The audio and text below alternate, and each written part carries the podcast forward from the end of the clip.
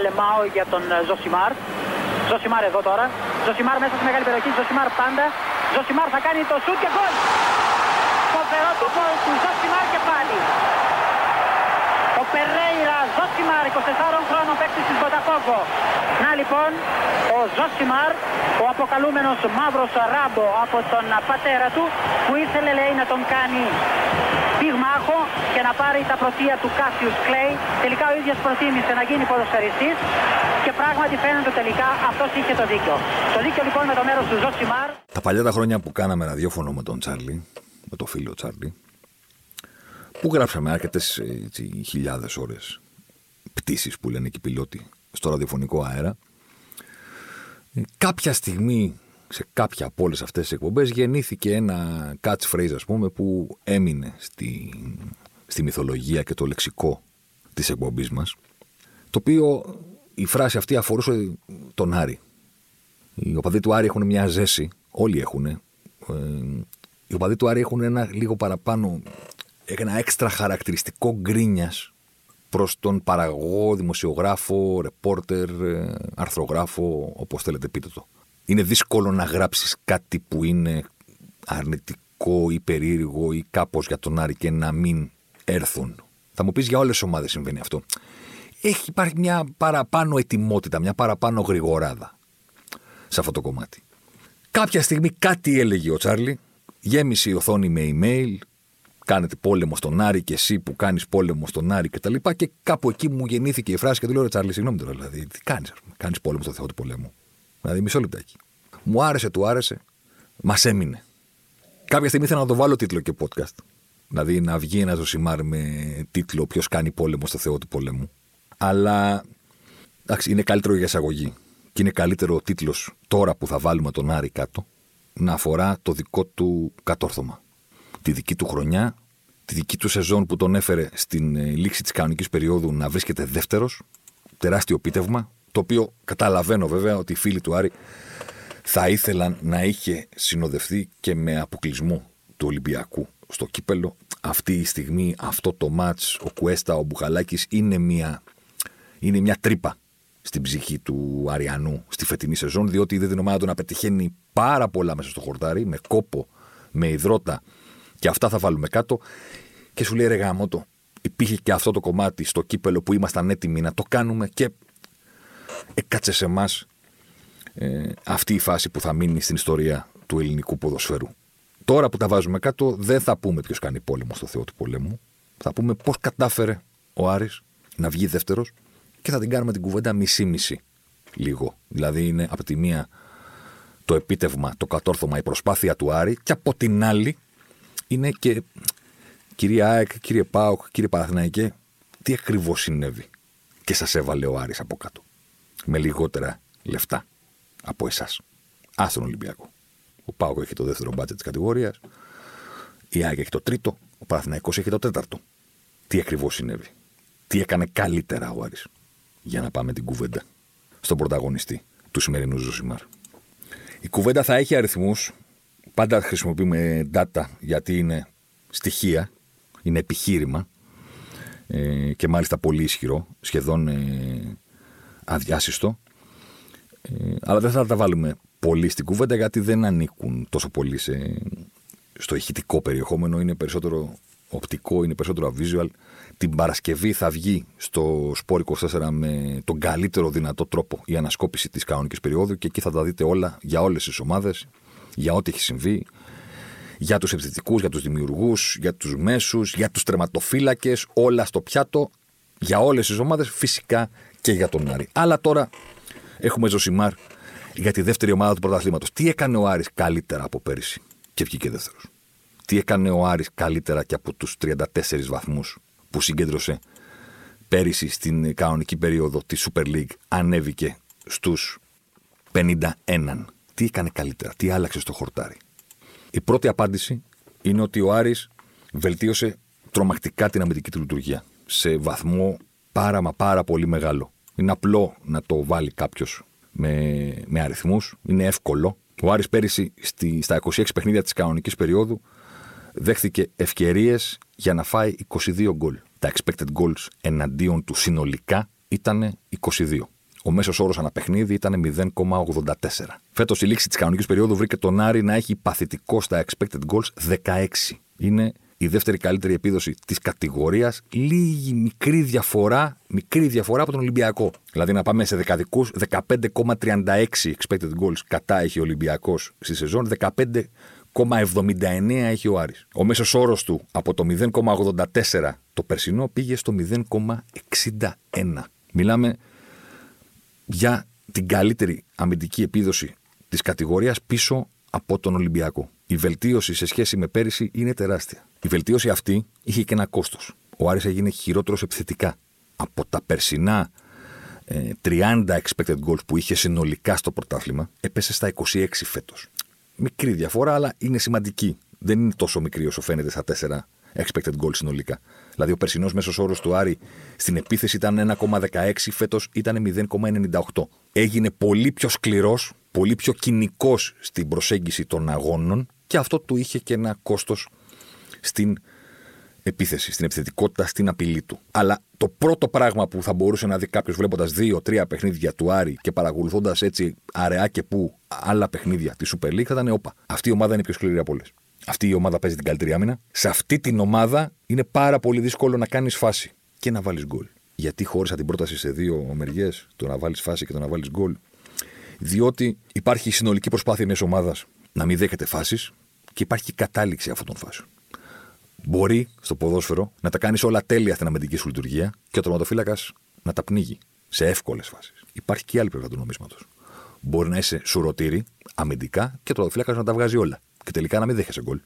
Το ένα είναι αποτέλεσμα της συνολικής αμυντικής προσπάθειας, γι' αυτό μιλάμε για αμυντική λειτουργία και όχι για άμυνα. Και το άλλο είναι αποτέλεσμα και της απόδοσης του ενός. Τι σχέση έχει αυτό με τον Άρη; Τεράστια σχέση έχει με τον Άρη. Διότι ο Άρης πέρυσι ήταν μια ομάδα που η άμυνά του δέχτηκε φάσεις για να φάει 22 γκολ κατά και τελικά ο Άρης έφαγε 28. Παρένθεση, στα γκολ δεν μετράμε τα πέναλτι και τα αυτογκολ. Μιλάμε για τα υπόλοιπα, αυτά που έρχονται με τελικές των αντιπάλων. Ο Άρης πέρυσι έφαγε 6 γκολ περισσότερα από αυτά που θα έπρεπε. Η άμυνά του δεν ήταν κακή, δεν ήταν στι κορυφαίε πρωταθλήματος, αλλά δεν την έλεγες και προβληματική. Όμως, αυτοί που μετράνε τα γκολ για να δουν πώς πηγαίνει μια ομάδα και σου λένε Α, έφαγαν τόσα γκολ, έλεγαν ότι εδώ πέρα το πράγμα δεν δούλευε καλά. Ναι, δεν δούλευε καλά κάτω από το τέρμα. Το πρώτο πράγμα, το δεύτερο πράγμα μάλλον που προσέθεσε ο Άρης σε αυτά που βελτίωσε από πέρσι ήταν το τέρμα. Έγινε πολύ καλύτερος αμυντικά και ταυτόχρονα σταμάτησε να αιμορραγεί κάτω από τα goal post. Πέρυσι ο Κουέστα έφαγε 4 γκολ παραπάνω από τα expected. Με βάση τις τελικέ που πήγαν στην αιστεία του. Κάποια στιγμή χάνει τη θέση του μπαίνει ο Έμαν. Τραγέλαφος. Τρώει 8 παραπάνω από τα expected. Ξεκινάει φέτος η σεζόν, αποκτά το σπόρ 24 πρόσβαση στα data της Όπτα, της κορυφαίας στατιστικής ε, εταιρείας για τον αθλητισμό στον κόσμο και εγκαινιάζουμε τη συνεργασία μας για να καλύψουμε φέτος τη Super League. Και κάνω ένα θέμα με τους τερματοφύλακες της προηγούμενης σεζόν μπαίνοντας στη Super League. Εκεί πέρα δείχνω με στοιχεία το πόσο προβληματικό ήταν ο Κουέστα και ο Έμαν. Έρχεται ο λαός του Άρη, κάνεις πόλεμο. Στον Άρη, μια χαρά είναι ο Κουέστα. Εντάξει. Το μια χαρά είναι ο Κουέστα, να μου το πείτε τώρα. Και δεν μιλάω για τη φάση του Μπουχαλάκη, γιατί θα μπορούσε να συμβεί στον οποιονδήποτε. Οι αριθμοί δεν κάνουν λάθος. Πέρυσι ο Άρης δέχτηκε φάσεις για να ε, μαζέψει την μπάλα από την αιστεία του 22 φορές και τελικά τη μάζεψε 28. Είχε πρόβλημα. Και έρχεται η φετινή σεζόν, ο Άρης είναι πολύ καλύτερος αμυντικά, δεν του κάνεις φάση και ταυτόχρονα δεν σου χαρίζει για γκολ κάτω από την αιστεία. Επιμένει βέβαια ο Άρης, να το σημειώσουμε αυτό, να ξεκινήσει τη σεζόν με τον Κουέστα, αλλά ευτυχώς αυτή τη φορά τον άλλαξαν γρήγορα. Ο Κουέστα, εντωμεταξύ είναι τρομερό, πρόλαβε να παίξει 720 λεπτά, 700 μόνο στον, ε, στον Άρη, του πήγανε τρεις τελικές στην αιστεία του εντός περιοχής και έφαγε δύο γκολ. Δηλαδή ποσοστό αποκρούσεων 1 στα 3, 33. 33%. Ευτυχώς για τον Άρη αυτό το πράγμα λύθηκε γρήγορα. Οπότε δεν αιμορραγούσε κάτω από την αιστεία. Οπότε φάνηκε το πόσο δύσκολο είναι να του κάνεις φάση. Ξέρω ότι στο ποδόσφαιρο υπάρχει το κλισέ, η άμυνα δίνει τους τίτλους, η άμυνα δίνει τα πρωταθλήματα. Υπάρχει μια σχετική παρεξήγηση σε αυτή την κούβεντα. Πρέπει να κάνουμε την παρένθεση εδώ για να επιστρέψουμε στην, στην ομάδα του Μάτζιου. Υπάρχει μια σχετική παρεξήγηση. Ναι, Συνήθως οι ομάδες που τερματίζουν ψηλά στα πρωταθλήματα έχουν την καλύτερη άμυνα. Συνήθως. Όμως η επίθεση είναι αυτή που σε φέρνει ψηλά. Να το πω διαφορετικά. Η καλύτερη ή η δεύτερη καλύτερη άμυνα του πρωταθλήματος μπορεί σε ένα πρωτάθλημα να τερματίσει και πέμπτη και έκτη. Μπορεί η ομάδα που έχει την καλύτερη αμυντική λειτουργία να είναι εκτός των τριών πρώτων θέσεων. Καλύτερη επίθεση είναι πάντα ψηλά. Δηλαδή είναι αυτό το κλισέ, κάπου πατάει, αλλά κάπου αλλοιώνει λίγο την πραγματικότητα ότι άμυνα, άμυνα, άμυνα. Η καλύτερη επίθεση είναι σχεδόν πάντα ψηλά. Είναι πολύ δύσκολο η καλύτερη επίθεση του πρωταθλήματος να μην είναι στις δύο πρώτες θέσεις. Άντε στην τρίτη. Η καλύτερη άμυνα μπορεί να είναι και πιο κάτω. Ο Άρης με το Μάτζιο χτίζει αυτά τα θεμέλια. Μολόν λαβέ. Ελάτε να μας βάλετε γκολ. Ελάτε. Αυτή είναι η ομάδα φέτος. Σκληρή, τρομακτική δουλειά στον αγωνιστικό χώρο. Θα πάμε μετά και σε πρωταγωνιστές. Θα σας τα πω όλα. Χαρακτήρα. Refuse to lose που λένε και οι μπασκετικοί. Να πάρουμε και κάτι από τον ε, πορτοκαλί κόσμο του Devotion. Refuse to lose. Θα ματώσετε για να μας κερδίσετε, θα ματώσετε για να μας βάλετε γκολ. Και έρχονται νίκες. Και εκεί έζησα φέτος, να το πάω και λίγο προσωπικού, αν μου επιτρέπετε. Έζησα φέτος το δικό μου κάνεις πόλεμο στο Θεό του Πόλεμου. Το οποίο, κατά τη γνώμη μου, είναι μια τεράστια παρεξήγηση και θα σας εξηγήσω αμέσως γιατί. Η προσωπική μου ιστορία είναι όλη αυτή η ένταση και ο διάλογος που είχαμε φίλους του Άρη. Κάποιοι πολύ άκομψα και δεν αξίζει να συζητήσεις μαζί τους. Κάποιοι άλλοι κομψά και αξίζει να το συζητήσεις και να τα βάλεις κάτω. Όταν είπα, ας πούμε, ότι ο Άρης έχει ρέντα. Ε, χρησιμοποίησα μια έκφραση που υπάρχει, ας πούμε, στα, στα αγγλικά σε διάφορες τέτοιες συζητήσεις, ότι έχει καβαλήσει το κύμα. Τι σημαίνει ότι έχεις καβαλήσει το κύμα; Σημαίνει ότι προσπαθείς και κάνεις κουπί και με τις δικές σου προσπάθειες είσαι στη θάλασσα και προχωράς και κάποια στιγμή σε παίρνει και ένα κύμα και σε σπρώχνει λίγο πιο γρήγορα. Οπότε μαζί με τις δικές σου δυνάμεις γίνεσαι καλύτερος, πηγαίνεις πιο γρήγορα. Κάποια στιγμή το κύμα τελειώνει. Σε αυτό το διάστημα όμως έχεις κάνει. Έχεις διανύσει μεγαλύτερη απόσταση από ό,τι συνήθως. Καβάλισες στο κύμα. Συμβαίνει. Υπάρχει γκίνια, υπάρχει κυρέντα. Υπάρχει και η φόρμα και υπάρχει και το τεφορμάρισμα. Τι ήταν να το πω, κάνεις πόλεμο, κάνεις εκείνο, κάνεις τ' άλλο, μειώνεις την προσπάθεια κτλ. Ωραία. Να τα βάλουμε κάτω. Ολοκληρώθηκε ο πρώτος γύρος της φετινής Super League. Ο Άρης ήταν πάλι δεύτερος. Ε, με ένα παιχνίδι λιγότερο, διότι υπήρχαν τα μάτς που εκκρεμούσαν και είχαν ε, αναβληθεί. Θα το θυμάστε, φαντάζομαι. 12 παιχνίδια.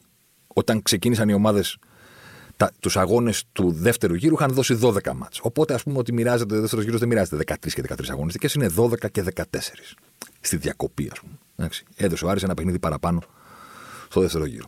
Στα πρώτα 12 μάτς, πριν γυρίσει τούμπα το πρόγραμμα και ξαναπέξει ο Άρης με τη Λαμία που έπαιξε και στην Πρεμιέρα, στα πρώτα 12 παιχνίδια, ο Άρης είχε 9 μεγάλες ευκαιρίες για γκολ. Και με αυτές είχε βάλει 8. Είχε 89% ευστοχία στις μεγάλες ευκαιρίες. Καταλαβαίνω ότι κάποιος ο οποίος δεν είναι πολύ εξοικειωμένος με τους αριθμούς και σου, θα σου πει και γιατί είναι παράδειγμα. Παράξενο αυτό, ρε φίλε. Μεγάλες ευκαιρίες για γκολ είναι. Άχαστες που λέμε. 9, είχαμε 8 γκολ βάλαμε. Ναι, δεν είναι ακριβώς έτσι. Δηλαδή, ο μέσος όρος παγκοσμίως είναι γύρω στο 40%. Ο μέσος όρος της της φετινής Super League είναι 39%. Το να είσαι λίγο πάνω, λίγο κάτω, προφανώς είναι μέσα στο κόλπο. Έτσι βγαίνει ο μέσος όρος. Μία ομάδα είναι στο 50%, μία άλλη ομάδα είναι στο 30% κάτι βγαίνει ένας μέσος όρος χοντρικά στο 40%. Δεν σημαίνει ότι όταν ο μέσος όρος είναι 39% ότι όλοι έχουν 39%. Κάποιος είναι λίγο πιο πάνω, κάποιος είναι λίγο πιο κάτω. Ναι. Και υπάρχει αυτό που ξεφεύγει από το λίγο πάνω, λίγο κάτω. Το 8 στα 9, 89% ευστοχίας στις μεγάλες ευκαιρίες είναι υπερδιπλάσιο ποσοστό ευστοχίας από το μέσο όρο. Δεν είναι κάτι που μπορεί να διατηρηθεί όταν ξεφεύγει τόσο πολύ από το αναμενόμενο, από το λογικό, από το μέσο όρο. Μίλαγα με ένα φίλο του Άρη και μου λέει είναι θέμα ποιότητας. Του λέω, ρε αδερφέ, δηλαδή στον Άρη παίζουν καλύτεροι ποδοσφαιριστές του κόσμου. Γιατί καμία ομάδα στον κόσμο δεν έχει 89%. Δεν είναι θέμα ποιότητας. Τους έχουν βγει οι φάσεις. Μπράβο τους. Κανένα πρόβλημα. Αλλά αυτό δεν είναι κάτι που μπορεί να διατηρηθεί. Δεν γίνεται να μείνεις στο 89%. Να σας το πω με ένα άλλο παράδειγμα. Ρίχνεις ένα κέρμα. Ρε φίλε, ηχολήπτη. Ρίχνεις ένα κέρμα. 10 φορές. Και έρχεται 9 φορές κορώνα. Τι θα πεις, Ότι βρήκα τον τρόπο να το φέρνω 9 φορές κορώνα. Δεν το γνωρίζεις ότι όσες περισσότερες φορές το ρίχνεις, τόσο πιο πολύ θα πλησιάσει το ποσοστό στο 50%. Κάπως έτσι είναι. Μπράβο σου, το έκανες το 89%. Δικό σου είναι, δική σου, δικά σου τα γκολ, δική σου η βαθμή. Με τα γκολ του Μπρούνο Γκάμα, του Μπερτόλιο που παίρνεις νίκες. Σε συνδυασμό με την αμυνά σου. Αλλά δεν είναι μομφή απέναντι στην ομάδα να πεις ότι παιδιά, το 89% δεν πρόκειται να διατηρηθεί. Όσο περισσότερο εκτελείται στην πορεία, τόσο περισσότερο θα πέσει το ποσοστό και θα πλησιάσει λογικά επίπεδα. Εσύ τι λες, δεν έπεσες στο δεύτερο γύρο; 12 πρώτα μάτς, 9 μεγάλες ευκαιρίες, 8 γκολ. 14 επόμενα μάτς. 24 μεγάλες ευκαιρίες ο Άλλης. Γκολ λεπτά. Δεν έμεινε το 89%. Αν έμενε θα πρέπει να έχει βάλει με, με τις 24 μεγάλες ευκαιρίες 20 γκολ ο Άρης. 22. Έβαλε 7. 12 πρώτα μάτς, 89% ευστοχία. 14 επόμενα μάτς, 29% ευστοχία. Που καταλήγουμε στο σύνολο για τη σεζόν που λέει ότι πάντα πλησιάζεις τον κανονικό μεσόρο, ο Άρης τελειώνει τη σεζόν συνολικά με 33 μεγάλες ευκαιρίες και 15 γκολ. 45%. Πάνω από το μεσόρο, μπράβο του, αλλά λογικά πάνω από το μεσόρο. 39% είναι ο μέσος όρος, 45% έχει ο Άρης. Λογικό ποσοστό. Αυτό σήμαινε, φίλοι Αριανοί, δεν είναι μόμφι το υπάρχει ρέντα. Είναι ότι συμβαίνει κάτι το οποίο είναι νομοτελειακό ότι θα αρχίσει να πέφτει. Και εκεί πέρα έρχεται και η, η διαφορά στη συμπεριφορά της ομάδας. Τι εννοώ; Σκληρός Άρης, μάτζιο προπονητής, Τζέκο, Ματίγια, Σάσα, τρέχουμε, μαρκάρουμε, δελιζήσει στην άμυνα, κερδίζει όλες τι εναερίε μονομαχίες. Ο τερματοφύλακα μας δεν τα πνίγει πλέον γιατί τον βγάλαμε τον Κουέστα. Είμαστε αυτοί. Τι συμβαίνει; Όταν έχεις τόσο μεγάλη ευστοχία στις μεγάλες ευκαιρίες, όταν έχεις 9 και βρίσκεις 8 γκολ, με αυτή σου τη ρέντα, με αυτή σου τη φόρμα, γιατί ενοχλεί η ρημάδα η λέξη η ρέντα, τι κάνεις; Βρίσκεις γκολ και μετά έχεις την αμυντική λειτουργία να το κρατήσεις. Οπότε δεν είσαι αναγκασμένος να απειλήσεις περισσότερο. Διαχειρίζεσαι το σκορ. Οπότε στα πρώτα 12 μάτς κάνεις μόνο 9 μεγάλες ευκαιρίες. Τι συμβαίνει όταν χάσεις αυτή την, την ευστοχία, αναγκάζεσαι να κάνεις περισσότερες. Γιατί δεν μπαίνει. Οπότε πρέπει να κάνεις κι άλλη. Δεν μπαίνει κι άλλη. Οπότε ο Άρης στα πρώτα 12 μάτια είχε μόνο 9 ευκαιρίες, γιατί βρήκε τα 8 γκολ και βρήκε τις νίκες και βρήκε τα τρίποντα και έφτιαξε το χαρακτήρα της ομάδας που είναι πάρα πολύ σημαντικό το καλό ξεκίνημα για να χτίσεις πάνω σε αυτό, να πιστέψεις στο project αυτό που κάνεις. Τι να κάνουμε, παίζουν και αυτά ρόλο στον αθλητισμό, ειδικά στην Ελλάδα, που δεν υπάρχει υπομονή. Δεν ξεκίνησες καλά, ποιος θα σου πει ότι καλά το κάνεις. Ναι, καλά το κάνεις, αλλά έφυγες. Δεν πρόκειται να δει κανένας αν το κάνεις καλά, θα δει μόνο τη βαθμολογία. Τι να κάνουμε. Έτσι είναι η φάση. Ο Άρης λοιπόν βρίσκει με αυτόν τον τρόπο τα καλά αποτέλεσματα που δίνουν στον ίδιο πίστη στο σχέδιο και στον οργανισμό γύρω από την ομάδα. Ότι, όπα, παιδιά, καλά πάμε, δεν το πειράζουμε. Αυτοί είμαστε. Μην αλλάξετε κάτι. Συνεχίζει, χάνει την freak αποτελεσματικότητα στις μεγάλες ευκαιρίες, οπότε αναγκάζεται σταδιακά να απειλεί και περισσότερο μπας και βρει τα γκολ. Και είναι τρομερό. Είναι τρομερό ότι σε 12 ματς με 9 ευκαιρίες βρήκε 8 γκολ και στα υπόλοιπα 14 έκανε 24 και βρήκε ένα λιγότερο. 7. Αυτό σημαίνει ρε φίλοι του Άρη. Η ρέντα, το κύμα, το οποίο δεν μπορεί να συνεχιστεί. Δεν είναι μόμφι. Και να πω και κάτι άλλο ρε γάμο του. Και δεν αφορά τον Άρη αυτό, είναι γενικό. Είναι κάποιος οπαδό μιας ομάδας. Έχει, ξέρω εγώ, δύο-τρία παιχνίδια, ας πούμε, χωρίς νίκη. Μιλάει για την ομάδα του, λες ρε φίλε, έχετε και γκίνια όμως. Υπάρχει περίπτωση να σου πει όχι; Ποτέ. Θα σου πει άντε ρε φίλε, επιτέλους κάποιο το είπε. Δεν το είδες, δεν μπαίνει μπάλα μέσα εκεί. Με αυτό τη βγάζουν πάνω τη γραμμή. Ο άλλος σουτάρει μόνος του, τη βρίσκει με, το, με τον Αστράγαλο. Μας κάνουν ένα σούτο από, από τα 50 μέτρα και πηγαίνει στο γάμα. Εννοείται ότι έχουμε γκίνια, ρε φίλε. Μια χαρά παίζουμε. Ο διαιτητής το ακυρώνει για μισό χιλιοστό γιατί αυτό τύχη είναι. Πάει στο βάρη φάση, είναι ένα στο μπροστά, ένα στο πίσω. Τύχη είναι. Τι θα σου κάτσει. Αν πεις σε κάποιον που η ομάδα του δεν πηγαίνει καλά ότι είναι άτυχη, θα σε φιλήσει. Θα σου πει ρε φίλε, έχεις δίκιο. Μην πεις σε κάποιον που πηγαίνει καλά η ομάδα του, πότε χειρέντα. Δηλαδή, αντιμετωπίζεται αυτή η φράση σαν μομφή, ρε παιδί μου. Ενώ δεν είναι κακό. Δεν είναι κακό, ρε παιδί μου. Δηλαδή, ρέντα, φόρμα, πώς το λένε. Αυτό που συνηθίζω να λέω και σε φίλους που συζητάμε και στα social και γενικά στην πραγματική ζωή, που πραγματική ζωή δεν έχουμε, αυτή ζούμε πανδημία, αλλά κατάλαβες, είναι ότι εντάξει, δεν είναι κακό να βάζεις την τύχη στην κουβέντα στο ποδόσφαιρο, γιατί στο φινάλε δείξτε μου έναν άτυχο πρωταθλητή. Ποιος είναι δηλαδή, πρωτα... ποιος το πήρε και ήταν και άτυχος. Ποιος. Δηλαδή, η Ισπανία, ας πούμε, η κορυφαία ομάδα που έχουμε δει, εθνική που έχουμε δει τα τελευταία 30 χρόνια στο ποδόσφαιρο, δεν ήταν τυχερή όταν πήρε το Μουντιάλ. Ήταν η κορυφαία. Δεν ήταν και τυχερή. Δεν έχασε δύο τέταρτα το Ρόμπεν. Δεν έπιασε πέναλτι ο Κασίγια με την Παραγουάη. Ήταν οι κορυφαίοι. Δεν είχαν και την τύχη. Δηλαδή την τύχη την είχε μόνο η εθνική Ελλάδος. Όποιος πρωταθλητής είχε και τύχη. Τι να κάνουμε τώρα; Δηλαδή η Λίβερπουλ έβαλε 4 που την ομάδα μου. Έβαλε 4 γκολ την Παρσελόνα και την απέκλεισε ανατρέποντας στο 3-0 του πρώτου γύρου. Και πήρε το Champions League το 2019. Ήταν άτυχη. Δηλαδή για να κάνει το 4-0 το έκανε με μηδέν δόση τύχης. Δεν της πήγαν όλα όπως τα ήθελε. Δεν έχασε τρία τετατέ την Παρσελόνα. Που αν έβαζε ένα, πού θα έβρισκε πέντε γκολ η Λίβερπουλ.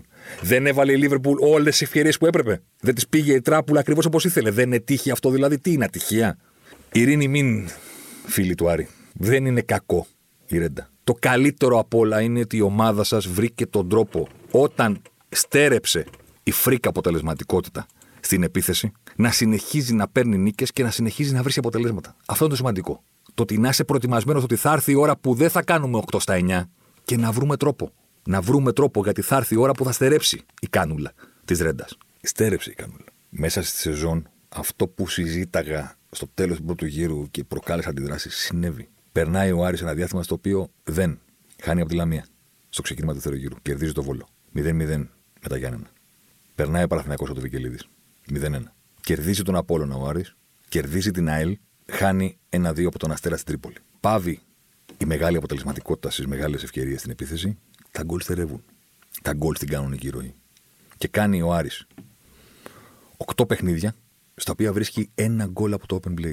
Ένα. Από τη Λαμία χάνει 0-2, δεν σκοράρει. Βάζει ένα γκολ από το open play στη νίκη, στην κανονική ροή εννοώ, εκτός των στημένων, αυτό σημαίνει open play. Στη νίκη με το Βόλο. 0-0 με τον Μπάστα σκοράρει. 0-1 με την ΑΕΚ δεν σκοράρει. 0-1 με τον Παναθηναϊκό δεν σκοράρει. Και πηγαίνει και βρίσκει τρίποντα που τον επαναφέρουν σε καλή ψυχολογία και σταματάνε το σερί, το κακό, με μεγάλες ευκαιρίες από στημένε φάσεις. Θυμηθείτε, φίλοι του Άρη, τα παιχνίδια. Πηγαίνει στη Ριζούπολη. Στημένο πάνω στη γραμμή 1-0 ο Άρης. Αμινάρα μετά το κρατάει. Υποδέχεται την ΑΕΛ. Στημένο, μεγάλη ευκαιρία από στημένη φάση, το βάζει 1-0, αμινάρα το κρατάει.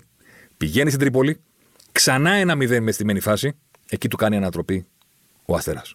Και έρχεται στο ΑΚΑ, προηγείται με την ΑΕΚ. 1-0 μες στημένη φάση και κάνει και το 0-2 στο τέλος για να πανηγυρίσει έξαλα τη νίκη που πήρε στο Σπύρος Λούις, που ρέφαρε την ήττα που έκανε από την ε, ΑΕΚ σε ένα παιχνίδι που θα έπρεπε τουλάχιστον να πάρει την ισοπαλία στο Βικελίδης. Κάπως έτσι έγινε. Μοιραστήκαν οι δύο ομάδες του βαθμού, του τρεις μία, τρεις οι άλλοι. Ήταν δίκαιο για τον Άρη να την κερδίσει την ΑΕΚ στο Σπύρος Λούι από τη στιγμή που είχε χάσει στο δικό του γήπεδο με το φάουλ του Λιβάη Γκαρσία. Βρήκε λύση ο Άρης. Σε αυτό που ήταν δεδομένο κατά τη γνώμη μου να το συμβεί, το να μπλοκάρει επιθετικά, οπότε να είναι δύσκολο να συνεχίσει να κάνει νίκες, του συμβαίνει αυτό και πηγαίνει και κερδίζει κατώτερους αντιπάλους και την ΑΕΚ με όπλο ότι ωραία. Αφού δεν τα βάζουμε πλέον στην κανονική ροή, δεν έχουν ο Γκάμα, ο Μπερτόλιο και ο Ιλιππή την ίδια άνεση στο να εκτελούν και μπάρα να πηγαίνει στα δίχτυα με την, πρώτη, με, το, με την πρώτη μεγάλη ευκαιρία, θα τη βρούμε την άκρη αλλιώς. Αυτή η εξέλιξη μέσα στη διάρκεια της σεζόν είναι σπουδαίο πράγμα για τις ομάδες.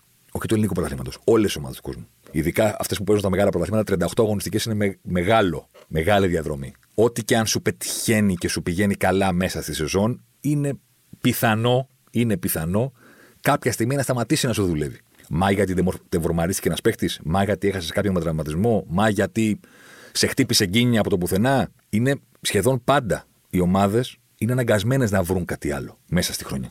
Και ο Άρης το βρήκε. Στερεύει η αποτελεσματικότητα στην κανονική ροή, βρίσκει αποτελεσματικότητα γκολ και νίκες από τις τιμένε φάσεις. Που πριν δεν τις χρειαζόταν γιατί είχε τη ρέντα του πάμε. Ένα γκολ και το κρατάμε. Με τον Πανετολικό, με τον Αστέρα, με τον Απόλυνα, με τον Παναθναϊκό, με το Βόλο, παιχνίδια του πρώτου γύρου. Μα έτσι, μα αλλιώς το βάζουμε, σας είπα πώς, με μεγάλη ευστοχία σε μεγάλες ευκαιρίες, το κρατάμε, δεν φοβόμαστε κανέναν. Σταμάτησε το ένα και ο Άρης έβγαλε άλλο κεφάλι. Βρήκε την άκρη από τις τιμένε φάσεις, διατήρησε το κομμάτι της αμυντικής λειτουργίας, γιατί εκεί κινδυνεύει μια ομάδα να το χάσει όταν ξαφνικά στερεύουν τα γκολ, πρέπει να αλλάξεις. Πρέπει να γίνεις λίγο πιο αλέγρος, λίγο πιο επιθετικός. Στα μέτρα που αγωνίζεσαι, στο πόσο θέλεις την μπάλα, στη στελέχωση της ενδεκάδας, γιατί δεν σκοράρεις. Οπότε αρχίζει και ο προπονητής και λέει: Μήπως ρε παιδί μου να, να βγάλω έναν μέσο. Μήπως να μην παίξει μαζί ο Τζέκο, ο Ματίγια και ο Σάσα για να γίνουμε λίγο πιο ε, επιθετικοί. Οπότε χάνεις και το καλό που έχεις ήδη, την αμυντική σου λειτουργία δηλαδή. Ο Άρης μένει πιστός αυτό που κάνει γίνεται λίγο πιο θαραλέος στην επίθεση. Τώρα μιλάμε για μια ομάδα η οποία έχει και φόρ που οποίο έκανε ένα σουτ σε όλο το πρωτάθλημα. Μηδέν. Ο Βέλεθ. Ε, έβαλε ένα γκολ με κεφαλιά και δεν ξανασούταρε. Είναι. δεν γίνεται. Ήταν αναγκασμένος ο Άρης να βρίσκει νίκες και να βρίσκει λύσεις με πράγματα τα οποία έπρεπε να του βγουν γιατί αλλιώς δεν θα έβγαινε η σεζόν όπως την ήθελαν οι φίλοι του και όπως την ήθελε η δίκηση και η ομάδα. Δεν θα έβγαινε. Ο, ο, ο Άρης δεν είχε ούτε τον περσινό Ιντέγε, που ε, ήταν και αυτός κάποιες φορές χασογκόλης, αλλά ήταν παρουσία στην επίθεση. Δεν είχε ούτε το Φατφατζίδη να κουμπάει μπάλα πάνω του και να λες: Τη δίνουμε σε αυτόν, κάτι θα φτιάξουμε. Κορυφαίος τριμπλέρ του ελληνικού πρωταθλήματος πέρυσι. Πρόβλημα για την άμυνα. Μαζεύονται πάνω του, μένουν άλλοι ελεύθεροι, εκτελούν, μπαίνει στην περιοχή.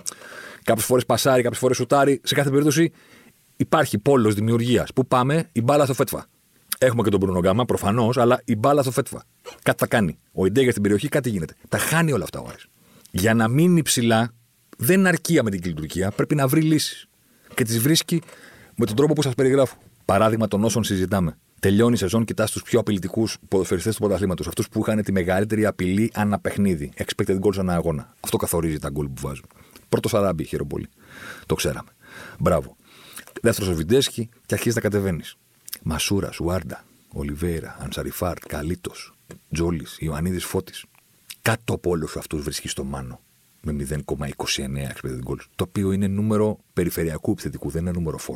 Ο 4 πρέπει να έχει παραπάνω. Και λίγο πιο κάτω βρίσκει τον Μπερτόλιο με 0,28.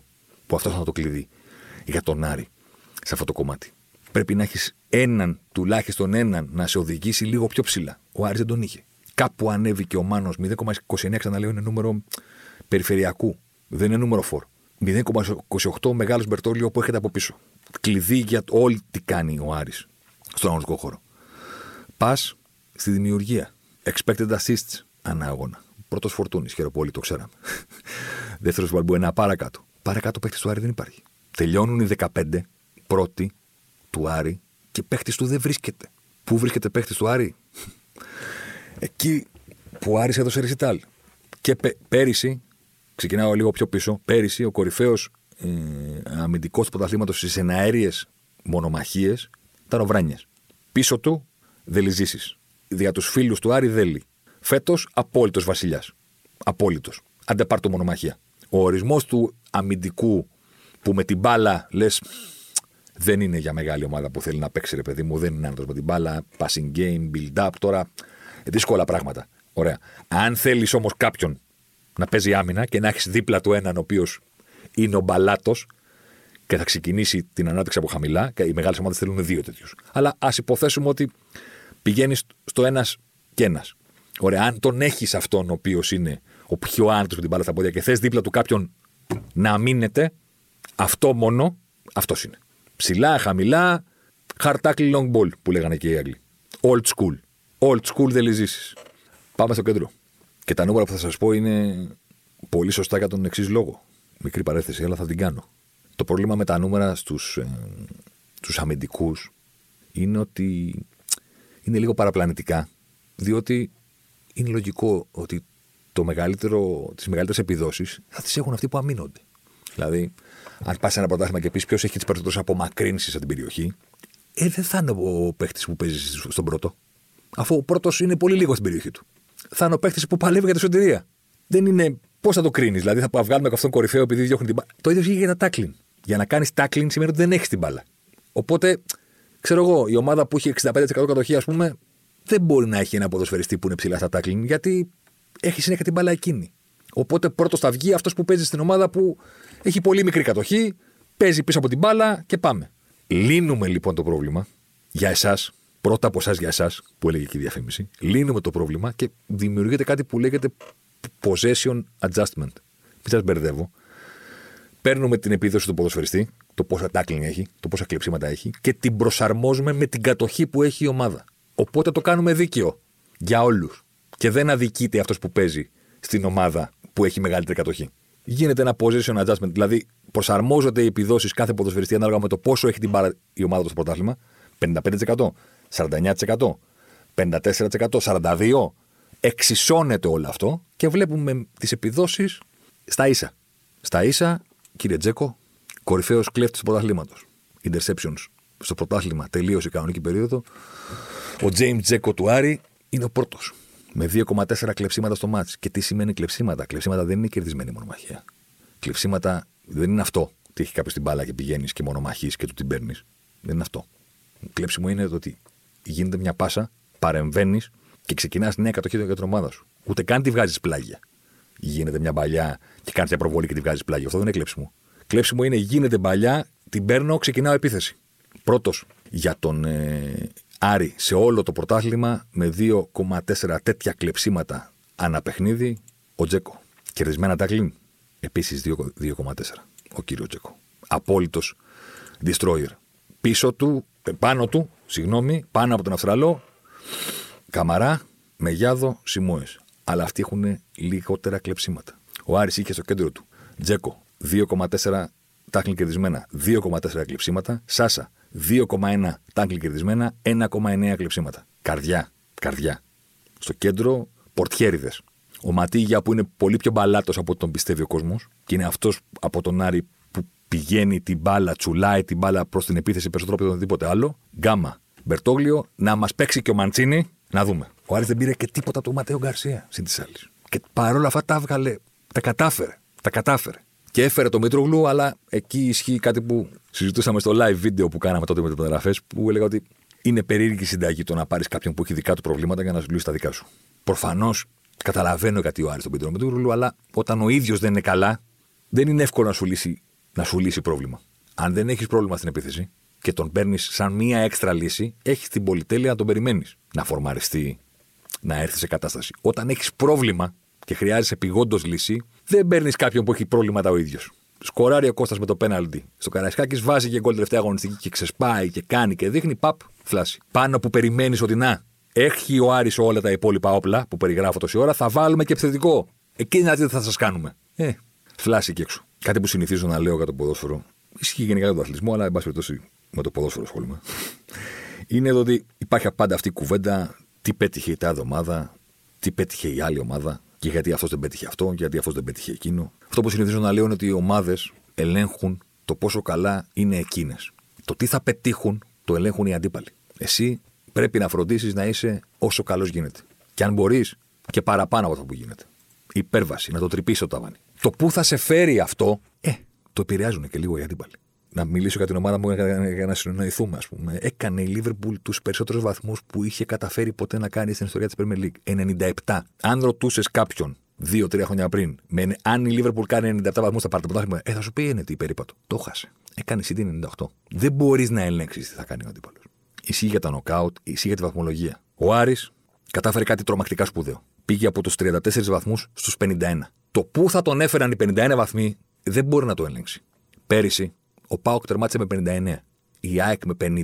Θα ήταν πάρα πολύ πιθανό ο Άρης να κάνει αυτή τη φοβερή σεζόν και να μην βγει δεύτερος. 59, 58 ο Πάοκ. 50, θέλω να, πω, να μου πείτε γιατί 51, αυτό θα πήγαινε χειρότερα. Ωραία. 54 ο Πάοκ, 52 ο ΑΕΚ, 51 Άρης. Θα ήταν άδικο να δούμε τη βαθμολογία και να πούμε, έλα μωρέ και τι κατάφερε ο Άρης. Πίσω τον Παναθηναϊκό ήταν και πέρασε τον Παναθηναϊκό. Δεν είναι έτσι. Οι ομάδες πρέπει να συγκρίνονται πάνω απ' όλα με το δικό τους τον εαυτό. Γιατί αυτό μπορούν να ελέγξουν. Το τι κάνουν οι άλλοι είναι δικό τους θέμα. Για τον Άρη, καταλαβαίνω ότι η σεζόν θα μείνει στην ιστορία η δεύτερη θέση, δεύτερος και στην κανονική διάρκεια, δεύτερος και στο φινάλε, να δούμε και τα playoff, θα πάμε και σε αυτά. Όμως, το σημαντικό είναι το είχαμε 34 και κάναμε 51. Αυτό είναι το άλμα. Και είναι ένα άλμα που για τον Άρη είναι φοβερά σπουδαίο, γιατί ήρθε σε μία σεζόν που 9 στις 10 ομάδες σε όλη την Ευρώπη πάνε χειρότερα από ό,τι πάνε πέρυσι. Πανδημία, προετοιμασία, συμπιεσμένο πρόγραμμα, κούραση. Όλο αυτό το πράγμα είναι μείγμα εκρηκτικό για τις ομάδες. Σκεφτείτε το. Τα πρωταθλήματα που παρακολουθείτε. Premier League, Ισπανία, Ιταλία. Ποια ομάδα τη βλέπετε και είναι καλύτερη από πέρυσι;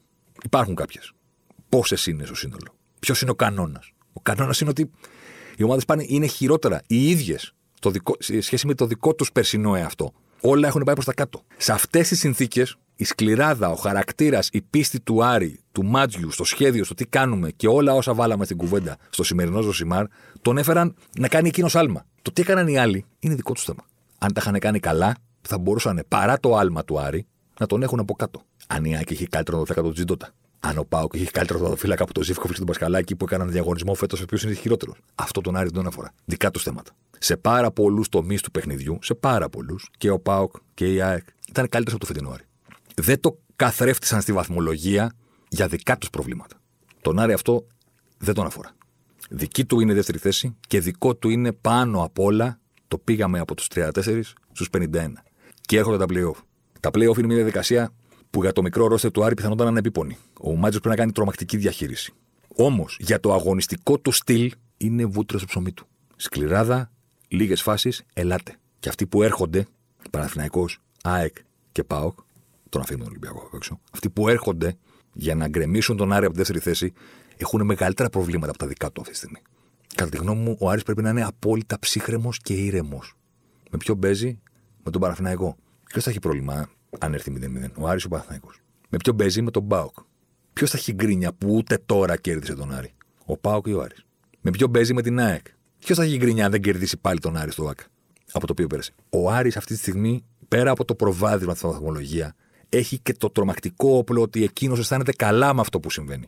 Είναι πετυχημένη η ομάδα στη σεζόν. Μαζί με τον Ολυμπιακό, απόλυτα πετυχημένος είναι και ο Άρης. Ο Πάουκ δεν είναι πετυχημένος. Και τώρα αρχίζει να συνειδητοποιεί τι έχει κάνει τον Καρσία. Η ΑΕΚ δεν είναι πετυχημένη. Φώναξε ο Μελισανίδης στο Χιμένεθ, λες και δεν τον ξέρεις από προπονητή. Λες, δεν έχει δουλέψει πέντε φορές μαζί του, ας πούμε. Να συζητήσουν μετά την εικόνα με το κύπελο, στο κύπελο με τον Βόλο. Ξαναπήγε για έξω το γήπεδο, χάσε ένα μηδέν. Ο Παναθηναϊκός κάπου είδε ότι τον Πόλον Μπόλ δεν μπορεί να έχει συνεχιστεί. Το δεν κάνουμε τελική στα παιχνίδια για 45 λεπτά. Δεν είναι πετυχημένες αυτές οι ομάδες. Στα playoff ψάχνουν την επιτυχία. Ο Άρης την έχει. Το οποίο φτιάχνει συνθήκες ιδανικές για να τους πει ξανά: Ωραία, ελάτε. Μόλον λαβέ. Ελάτε. Πάρτε την μπάλα, εμείς από πίσω, το παιχνίδι που ξέρουμε, το παιχνίδι που είμαστε η καλύτερη ομάδα στην Ελλάδα. Γιατί ο Ολυμπιακός έχει καλή άμυνα παίζοντας επίθεση. Ο Άρης έχει καλή άμυνα παίζοντας άμυνα. Σε αυτό είμαστε καλύτεροι στην Ελλάδα, ελάτε. Εσείς που θέλετε να βρείτε νίκες και αποτελέσματα για να γιατρέψετε τις πληγές που έχετε μέσα από τη σεζόν, ελάτε. Αυτό είναι το μεγάλο όπλο του Άρη, κατά τη γνώμη μου, στα playoff.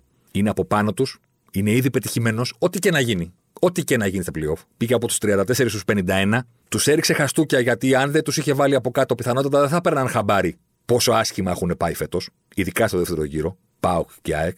Οπότε αυτοί έχουν την πρεμούρα, την αναγκαιότητα να δείξουν κάτι. Αυτές οι συνθήκες είναι βούτυρο στο ψωμί του Άρη. Που κατά τη γνώμη μου μπορεί να τους κάνει ακόμα μεγαλύτερες κηδείες στα playoff. Τώρα που οι άλλοι έχουν κάτι να παίξουν. Το κρίμα είναι ότι τα παλιότερα χρόνια αυτή η θέση θα έδινε προκριματικό Champions League τέτοια πράγματα. Θα ήταν πάρα πολύ δύσκολο για τον Άρη να περάσει ο Μίλους προφανώς, αλλά θα ήταν κάτι για τον Άρη. Και τώρα είναι κάτι η δεύτερη θέση. Και τώρα είναι κάτι η σεζόν του. Θα ήταν κάτι, το είπαμε και στην αρχή. Τον αποκλείσει τον Ολυμπιακό στο κύπελο. Αλλά το συγκεκριμένο δεν του έκατσε. Όμως τώρα στα playoff, κατά τη γνώμη μου, μπορεί να συνεχίσει να, να γελάει με τους υπόλοιπους τρεις. Όχι με τον Ολυμπιακό, με τους άλλους τρεις. Και να λέει: Κοιτά να δείτε, Εμείς γίναμε πάρα πολύ καλύτεροι από ό,τι ήμασταν πέρυσι. Αλλά ρε φίλε και εσείς. Δεν τρέπεστε. Δεύτερο budget της κατηγορίας, τρίτο budget της κατηγορίας, τέταρτο budget της κατηγορίας. Όλα από κάτω από την ομάδα του Μάντζιου. Αλεμάο για τον ε, Ζωσιμάρ. Ζωσιμάρ εδώ τώρα. Ζωσιμάρ μέσα στη μεγάλη περιοχή. Ζωσιμάρ πάντα. Ζωσιμάρ θα κάνει το σουτ και γκολ. Φοβερό το γκολ του Ζωσιμάρ και πάλι. Ο Περέιρα Ζωσιμάρ, 24 χρόνων παίκτης της Βοταφόγκο. Να λοιπόν, ο Ζωσιμάρ, ο αποκαλούμενος μαύρος ράμπο από τον πατέρα του, που ήθελε λέει να τον κάνει πυγμάχο και να πάρει τα πρωτεία του Κάσιους Κλέη. Τελικά ο ίδιος προτίμησε να γίνει ποδοσφαιριστής και πράγματι φαίνεται τελικά αυτός είχε το δίκιο. Το δίκιο λοιπόν με το μέρος του Ζωσιμάρ.